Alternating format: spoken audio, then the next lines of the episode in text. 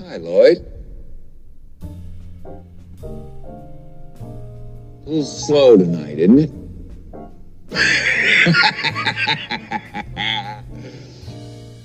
Yes, it is, Mr. Torrance. What lit thee? I'm awfully glad you asked me that, Lloyd. Because I just happen to have two 20s and two 10s right was afraid they were going to be there next April. So here's what. You slip me a bottle of bourbon, a little glass, and some ice. You can do that, can't you, Lloyd? You're not too busy, are you? No, sir. Not busy at all. Good man. You set him up and I'll knock him back, Lloyd. One by one.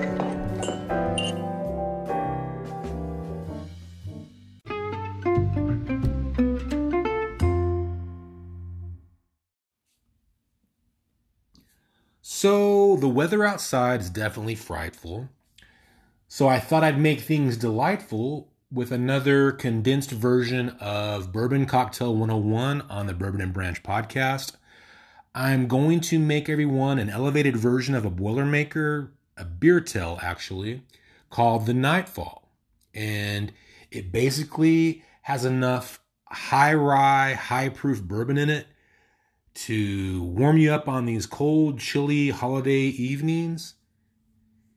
I'm using Old Granddad 114 for the proof and the high rye content. And basically, what this entails, this beer tail entails, is two ounces of high rye bourbon, three dashes of chocolate bitters, and six ounces of stout. I'm using Guinness to keep in theme with the stout beer. And basically, all you need to do is in a pint glass, add the two ounces of the old granddad 114,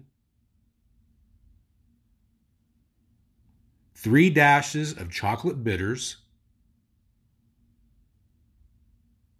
and top it off with six ounces of stout. I'll post a video of how I made this cocktail so everyone, can see exactly how it's put together. Hope everyone had a great Christmas and looking forward to a great New Year's coming up. Cheers. Turn out the lights. The party's over. They say that all good things must end. Call it a night. The party's over. And tomorrow starts the same old thing again. Thank you so much for listening to the Bourbon and Branch online podcast. Please don't forget to subscribe on your favorite platform. And while you're sipping on your favorite whiskey, check out www.bourbonandbranch.online to keep up with my latest boozy snack adventures. It's where you'll find all the social media links as well as the contact page to give me a shout out. As always, enjoy your boozy snacks responsibly. Cheers!